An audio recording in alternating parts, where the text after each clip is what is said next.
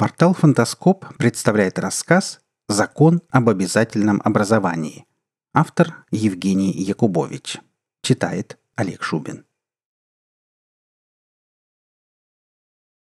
Жан был в ужасе. Он смотрел на повестку и не мог поверить, что вот она действительно пришла. И это означает конец всем его планам. А ведь поначалу все так удачно складывалось. Последние два года его жизнь была простой и безмятежной. И казалось, что так будет всегда. Но вот пришла повестка, и все рухнуло. Жан родился в семье программистов. Он презирал родителей за то, что они не смогли построить свою жизнь, как все их соседи. С утра до вечера они пропадали на работе, а вечерами либо опять работали, либо занимались чего-то изучая. Жан не понимал, почему они все время учатся. Родители объясняли, что конкуренция в их отрасли очень высокая, что инструменты программирования все время совершенствуются, и они должны быть готовы в любой момент по требованию начальства начать использовать новинки. Иначе на их место возьмут молодых, а их уволят. Пока Жан был маленьким, он не понимал, почему родители так боятся остаться без работы. Родители его приятелей нигде не работали, а жили не в пример лучше. И только когда Жану исполнилось 14, отец отвел его к себе в кабинет и все объяснил. Он рассказал, что поскольку они с мамой высокооплачиваемые специалисты с высшим образованием, то им не положено ни пособие по безработице, ни другие социальные льготы. Если они потеряют работу, то им придется жить на сбережения, которых не так много – в худшем случае им придется продать дом и переселиться в ночлежку. Неприятным сюрпризом для Жана оказалось то, что по закону об обязательном образовании ему, как сыну специалистов с высшим образованием, тоже придется поступить в университет и получить специальность. Не обязательно становиться программистом, можно выбрать любую другую. Но главное в том, что как дипломированный специалист он больше не будет иметь социальной поддержки от государства и должен будет рассчитывать только на свои силы. Отец рекомендовал ему за оставшиеся два года серьезно заняться программированием и в дальнейшем продолжить обучение на программиста. «Тогда, — сказал отец, — мы с мамой сможем помогать тебе в работе. А пока, с завтрашнего дня, я займусь твоим обучением». Жан всю ночь не спал.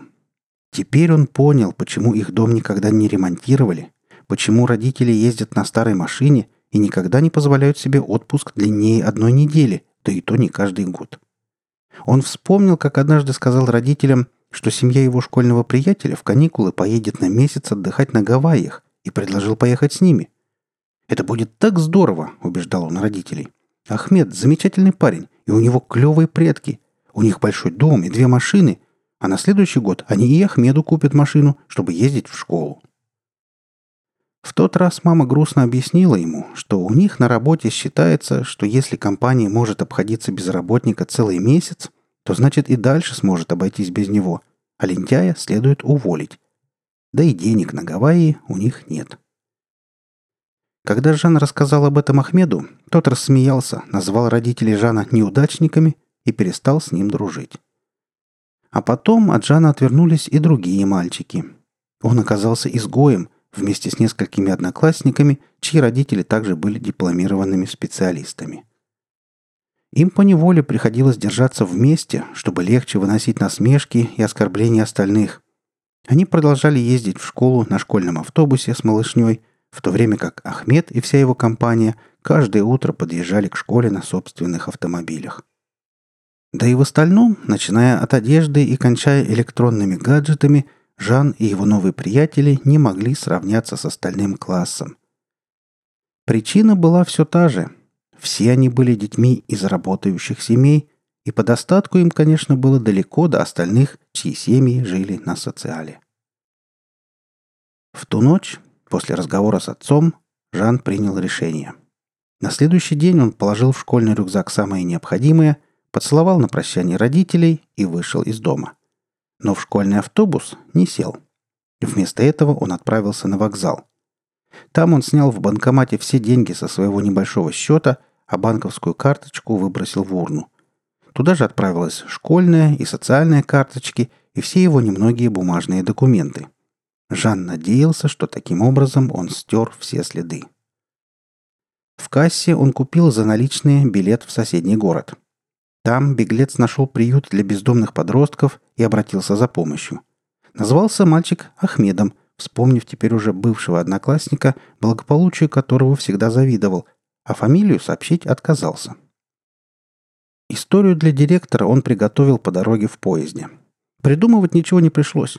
Жан просто вспомнил сюжеты о насилии над детьми, которые во множестве видел по телеку, в новостях и сериалах. Он объяснил, что убежал из дома, потому что отец, пьяница и наркоман, постоянно избивал его.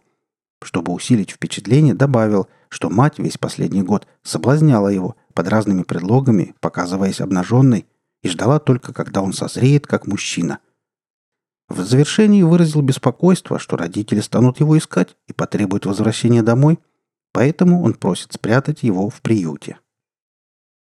Директор тоже смотрел новости – не задаваясь вопросом, правда это или выдумки гонявшихся за сенсацией и гонораром журналистов. Поэтому он обнял мальчика и объяснил, что теперь ему нечего бояться. Жана Ахмеда поселили в приюте.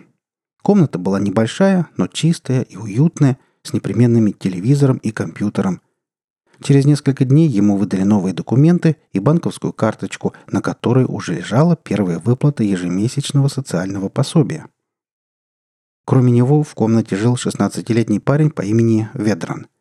Он жил в приюте уже несколько лет. Руководству приюта парень сообщил, что приехал автостопом из охваченной войной Югославии. То, что эта война закончилась задолго до его рождения, никого не смутило. Жертву насилия необходимо было спасти. Мальчику дали гражданство и статус иммигранта, что раз и навсегда решило все его проблемы – Верден быстро ввел нового товарища в курс дел. Жизнь в приюте оказалась необременительной. Школа находилась в том же здании, но за посещаемостью следили не слишком строго. Администрация понимала, что у детей психологическая травма, и особо учеба и воспитанников не донимала. От бытовых проблем обитатели приюта были избавлены. Кормили детей в общей столовой, для уборки и стирки были горничные. Остальное время подростки были предоставлены сами себе – в основном они смотрели телевизор или резались в компьютерные игры. Днем выходили развлекаться в город. Шатались по улицам, приставали к прохожим. Потихоньку воровали в магазинах, кто по привычке, кто из спортивного интереса. Необходимости в этом не было, поскольку администрация приюта оплачивала все покупки своих питомцев.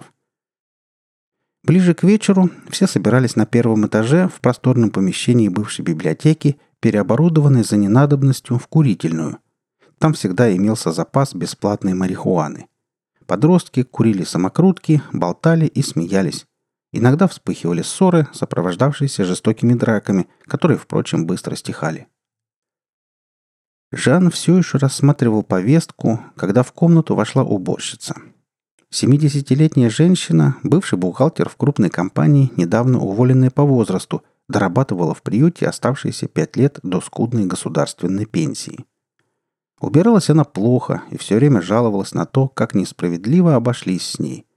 Ей пришлось продать свой дом, чтобы рассчитаться с банком за ипотеку, которую так и не успела выплатить. И теперь она мыла полы для молодых бездельников за еду и комнату, которую ей предоставила администрация приюта.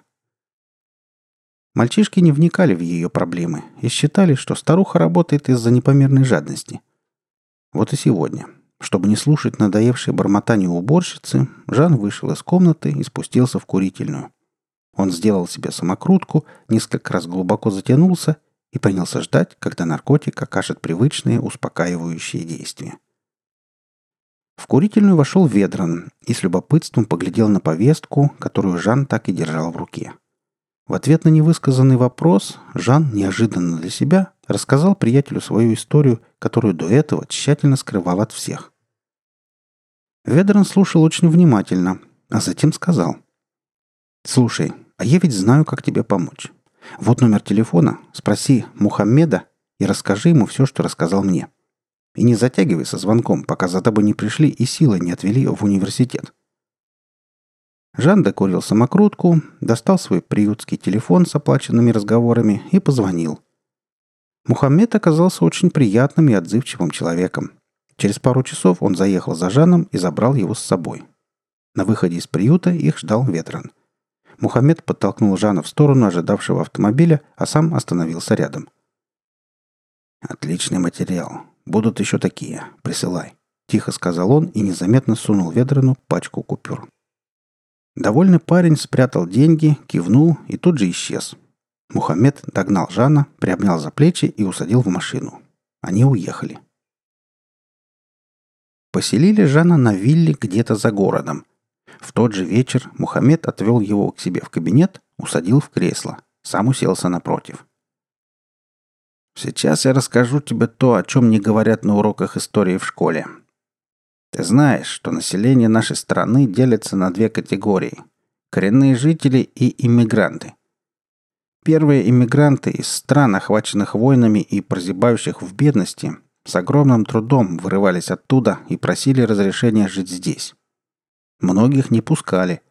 Тем же, кому удавалось остаться, приходилось несладко. Им никто не помогал, государство о них не заботилось, словно это были люди второго сорта.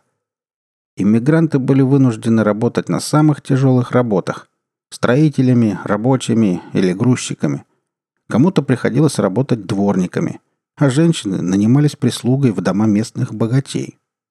Жан удивился. Такого он не мог себе представить. Иммигранты работали? Да еще на тяжелой физической работе? Да, представь себе, кивнул Мухаммед. Селили иммигрантов в больших многоквартирных домах, этих отвратительных железобетонных коробках. На работу они добирались в душных, переполненных поездах метро – а в это время совсем рядом сторожилы жили в роскошных виллах и ездили на дорогих автомобилях. Кроме того, от иммигрантов требовали отказаться от веры отцов и перестать соблюдать обычаи своей родины. Ты, конечно, понимаешь, что долго так продолжаться не могло. Первое свое возмущение высказала молодежь. Парни выходили на улицы, жгли автомобили и громили магазины.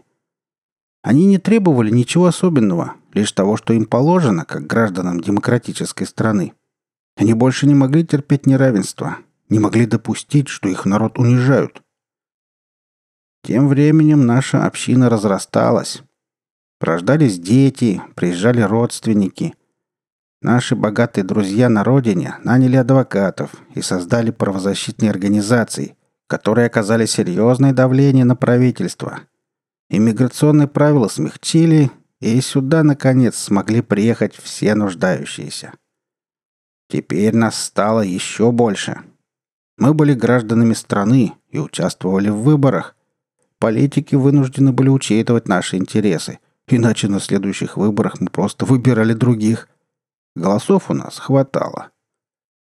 И тогда правительство наконец обратило внимание на страдания иммигрантов и постаралась обеспечить их всем необходимым. Бесплатные талоны на питание, неограниченные пособия по безработице, бесплатная медицина, ежемесячные выплаты на детей и на покупку предметов первой необходимости, освобождение от муниципального налога – это были наши первые достижения. Мы не остановились на этом. Сегодня те, кого не устраивает жизнь в старых государственных квартирах, могут купить собственные дома – им полагается беспроцентная суда, которую можно не возвращать, если человек докажет, что у него нет на это средств. Такие же суды предоставляют иммигрантам на открытие собственного дела и на первые 50 лет освобождают от налогов. Но самое главное, самое важное наше достижение состоит в том, что дети иммигрантов также сохраняют этот статус и, соответственно, право на льготы – я не буду перечислять все остальное, тем более, что наша борьба за свои права еще не окончена. Просто хочу, чтобы ты понял, как устроена жизнь». Мухаммед остановился. Он подождал, пока парнишка, явно не привыкший быстро усваивать информацию, разберется в услышанном. Затем продолжил. «А теперь вернемся к твоей ситуации. Понимаешь, деньги на пособие и льготы не появляются сами по себе. Кто-то должен их заработать. Поэтому в стране был введен 90% подоходный налог.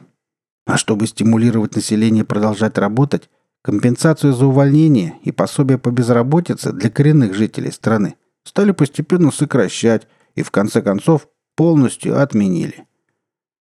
Но поскольку денег в бюджете все равно не хватало, то их лишили также и остальных льгот, положенных малоимущим. Большинство сторожилов отнеслось к этим мерам с пониманием. Но нашлись и другие, завистливые и ленивые. Эти люди воспользовались лазейкой в законе, по которому члены семьи иммигранта также получают статус иммигрантов. Они стали вступать в браки, зачастую фиктивные, с иммигрантами, что давало возможность пользоваться льготами супруга. И год от года таких браков становилось все больше. Этого допустить было нельзя. В конце концов, страна осталась бы без рабочих рук и без источника денег для социальных выплат.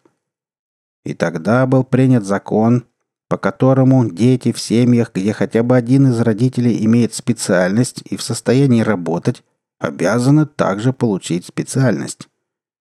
Для обучения в колледже или университете студентам предоставляется государственная субсидия, которую позже постепенно вычитают из зарплаты. Получив специальность, выпускники отправляются работать. Они больше не имеют права на социальную поддержку от государства и должны обеспечивать себя сами. Это называется законом об обязательном образовании. И вот теперь, по этому закону, ты обязан выучиться на какую-нибудь специальность. Когда тебе исполнится 20 лет, государство прекратит о тебе заботиться. И если ты не пойдешь работать, то попросту умрешь с голоду. Мухаммед замолчал и пристально посмотрел на мальчика. Тот сидел с мокрыми от слез глазами. «Что же мне теперь делать?» — спросил он. «Главное не отчаиваться», — успокоил его Мухаммед. «Я ведь сказал, что наша борьба еще не закончена. Мне и моим братьям больно смотреть, как унижают таких замечательных молодых ребят. Скажи, ты хочешь отомстить тем, кто все это придумал? Наказать их, заставить страдать и мучиться, как страдают твои родители, как придется страдать и мучиться тебе самому, и тысячам твоих сверстников». «Да, конечно!» — радостно воскликнул мальчик. «А что для этого нужно сделать?» «Не торопись, малыш», — вкратчиво сказал Мухаммед. «Всему свое время. А пока я покажу тебе, каким может стать твое будущее». Мужчина нажал кнопку на столе. Из-за занавеса в задней части кабинета вышла красивая молодая женщина. Она ласково взяла за руку Жана и увела за собой. Мухаммед проводил их задумчивым взглядом. «Ну вот и хорошо», — тихо сказал он. «Пусть георов уничтожают их собственные дети». Следующие дни Жан провел как в тумане. Его обрабатывали по методике, разработанной еще в средние века.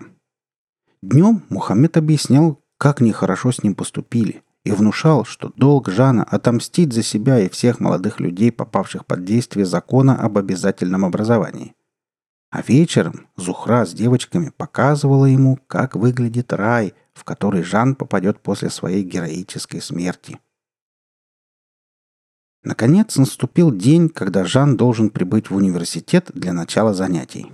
К этому времени он плохо соображал и не вполне понимал, что происходит – но за него все решали взрослые. Сначала Мухаммед принес новую просторную одежду и сам одел Жана. Одежда была странная. Изнутри были пришиты закрытые кармашки, в которых лежало что-то твердое. Потом его вывели на улицу. Полицейский отвез юношу в университет. В университете Жана отвели в большой зал, где собрались новички. К трибуне вышел ректор университета. Но сказать он ничего не успел. В центре зала раздался мощный взрыв. Это по сигналу из резиденции Мухаммеда взорвалась взрывчатка, которой был начинен костюм Жана. Считается, что в момент смерти перед мысленным взором умирающего проходит вся его жизнь. С Жаном случилось иначе.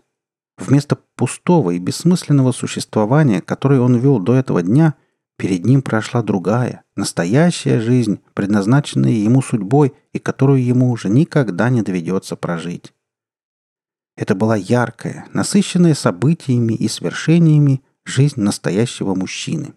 Ученого, строителя, лидера. Перед глазами умирающего одна за другой проплывали удивительные картины. Сначала было обучение в университете. Лекции и экзамены, дружба со сверстниками, умными, интересными, много знающими, резко отличавшимися от туповатых ограниченных обитателей приюта. Знакомство и свадьба со скромной симпатичной сокурсницей. Затем Жан увидел себя в огромном ангаре, где под его руководством собирали невиданный космический корабль. А вот этот корабль в составе целой флотилии уже летит в межпланетном пространстве. Жан – капитан корабля. Он отвечает за жизни сотни пассажиров. Вот успешная посадка на Марсе. Первые годы по устройству марсианской колонии. Жан и его жена вместе с другими колонистами возводят защитный купол, налаживают системы жизнеобеспечения, строят дома и склады. И постепенно посреди марсианской пустыни – окруженный прозрачным куполом, вырастает город с гордым названием Новый Париж. Жан видел людей на улицах.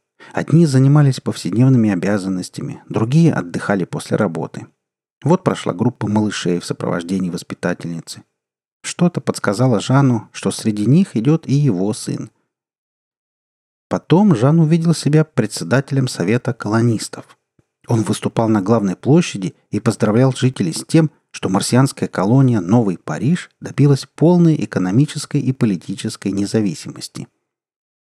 Главная цель колонистов была достигнута. Они сумели построить новое общество, в котором не было места ни продажным политикам, ни бездельникам-иждивенцам. Жан не знал, как устроено это общество, но видел, что колонисты были счастливы. Это был не одноразовый суррогат счастья, который дают наркотики или продажные женщины. Это было настоящее, спокойное счастье людей, которые занимаются любимым делом, а после работы возвращаются в семью и к друзьям. Жизнь шла своим чередом. Колония росла, рождались и росли дети, первые колонисты старели и умирали. Последнее, что увидел Жан, были двое сильно пожилых людей, сидевшие на скамейке в парке. Они молчали и просто держались за руки. Редкие прохожие уважительно здоровались с ними. Старики их не слышали. Они вспоминали прожитую жизнь, полную труда и великих свершений. Но вот милосердное предсмертное мгновение закончилось. Жана не стало. Никто так и не узнал, что этому, еще не сформировавшемуся в мужчину-подростку, судьбой предназначалось стать первым президентом Марсианской республики. Вы слушали рассказ «Закон об обязательном образовании». Автор Евгений Якубович. Читал Олег Шубин.